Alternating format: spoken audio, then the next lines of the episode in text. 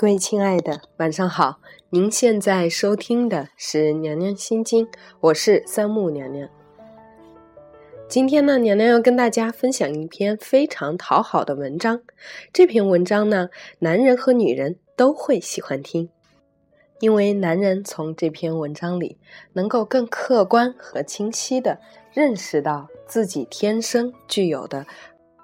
相较于女性更多的优势和长处，而女性朋友呢，又能够从这这篇文章当中更加清楚的认识到自己天生而不具有的优点，试图努力的去更多的学习一些，让自己更加的圆润和饱满。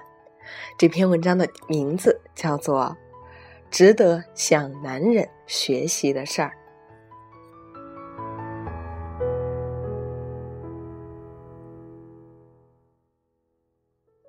我有个闺蜜叫 F，阳光而健康，认识了大约五六年，我才知道她有一个自闭症女儿，这是她唯一的孩子，以后她也没有打算再要。孩子是我的软肋，也是最能触发不理智情绪的开关，所以我不敢想象他怎样走过这些年。我自责没有发现任何端倪，给出应有的帮助和关心。但是话又说回来，外人又能给些什么呢？他说，刚确诊时只觉得天旋地转，痛不欲生。那么漂亮的小女孩，以后的人生都不能去想。很多天，她不敢看孩子，不敢想未来，不敢出门，也没心思吃饭睡觉，一切都像浅浅的梦，随时会惊醒。可是她老公不一样，照吃照喝照睡，工作、跑步、带孩子，似乎没有受到任何干扰。有一天，她终于忍不住冲他吼：“你怎么这么没心没肺呀？”老公声音不大，却很坚定：“你已经这样了，我劝也没有用，只能管好自己。万一你撑不住，孩子还有我，遇上任何状况都能吃能喝能睡，是项本事，这样才有精力解决问题。”F 说。那一刻，他特别崇拜他。恋爱的时候都没觉得他那么帅。一个有担当的男人必须情绪稳定。想想自己，有点惭愧，在他身边怎么着也得做个相匹配的孩子妈。他强迫自己慢慢调整成平常心。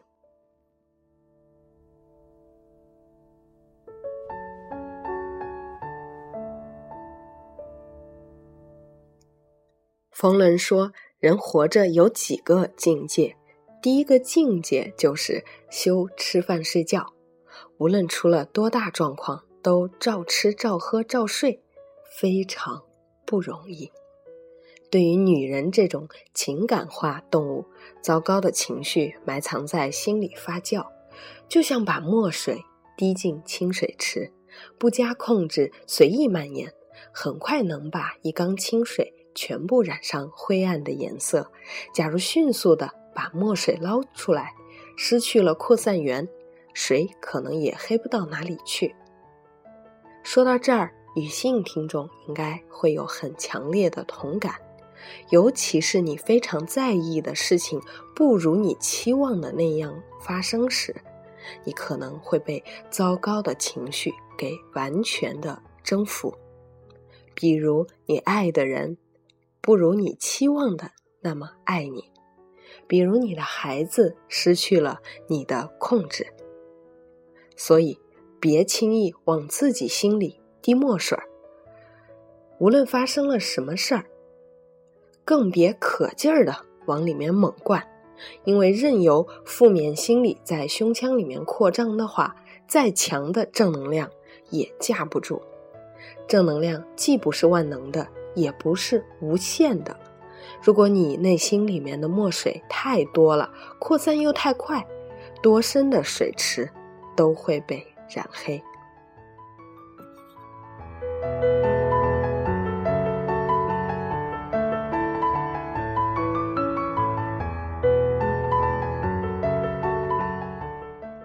我以前觉得狂奔的马最能显示马的力量，而现在我认为比这更有力的是在高速中刹住马蹄的一刹那，克制、清醒、理性，遇到问题解决问题，不自虐、不放纵、不颓废，不去找该负责任的人，不去责备自己和别人。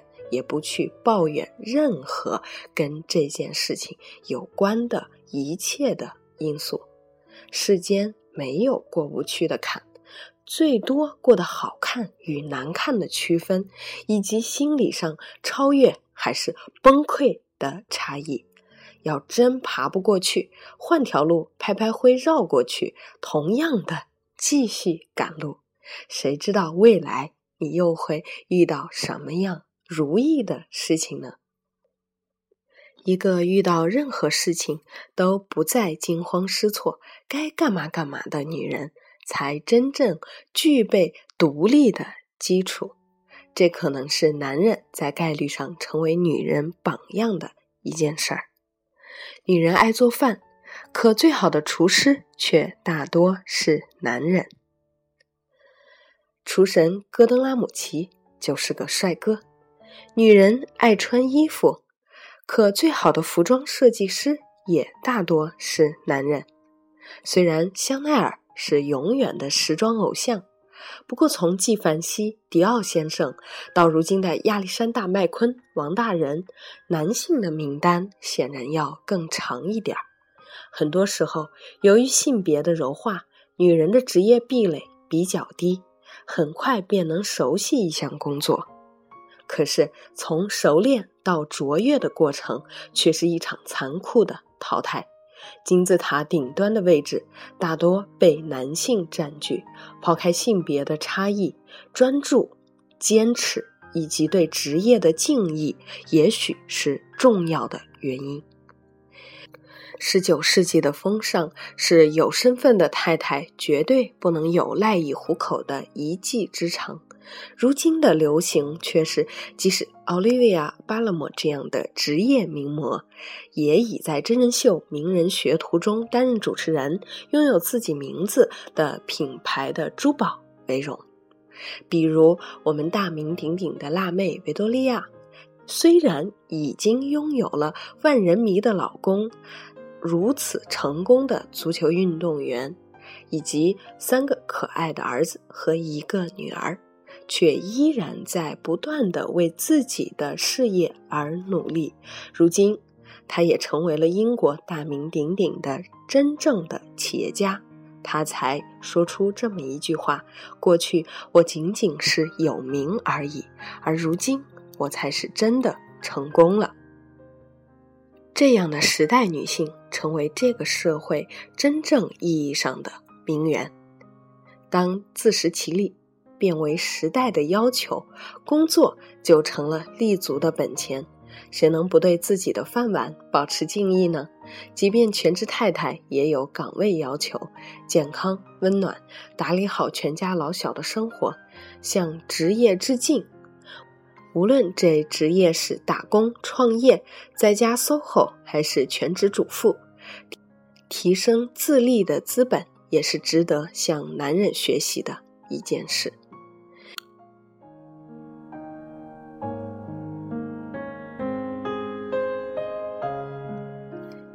一个女人恋爱还是失恋，很容易被发现。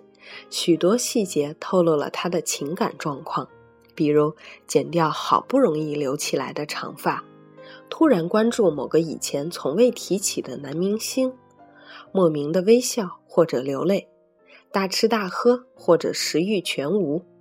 对绝大多数女人来说，爱情至少占据生活百分之五十以上的份额。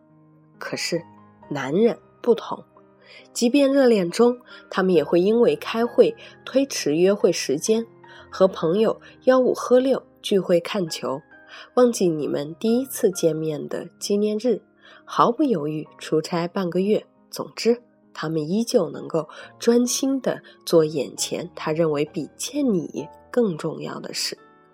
恋爱的男人总是精力充沛，失恋的女人。总是上进十足。为什么呢？因为男人比男女人更清楚，生活是个多项选择，爱情不是唯一的选项。甚至事业、自我、健康、人脉和谐发展之后，爱情和婚姻完全是水到渠成的锦上添花。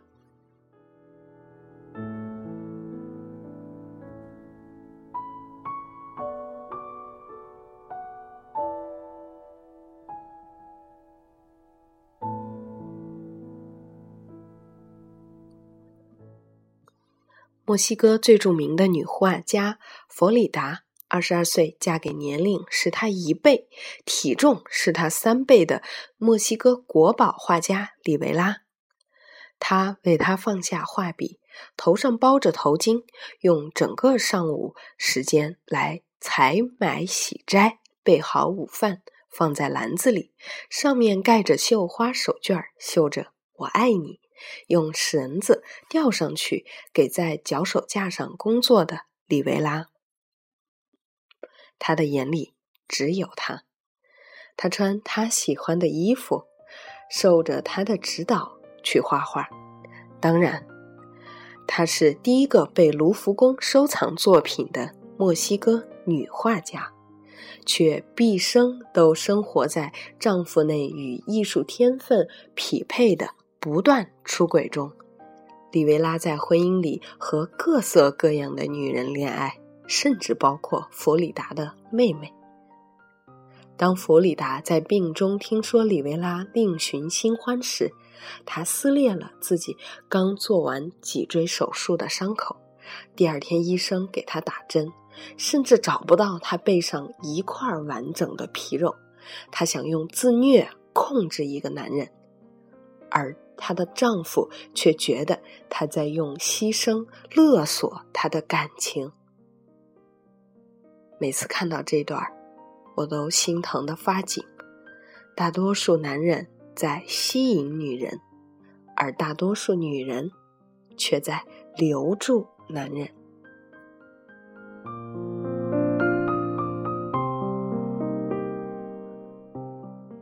主动与被动的区别。简单与艰难的区分，亲爱的姑娘，你要哪一个呢？当女人能够像男人那样恋爱，因为拥有爱情而灿烂夺目，却不再由于失去它而光华尽退，才可能真正拥有独立的人格。这也许是男人。比女人做的更好的又一件事儿。假如你是女权主义者，今天让你失望了。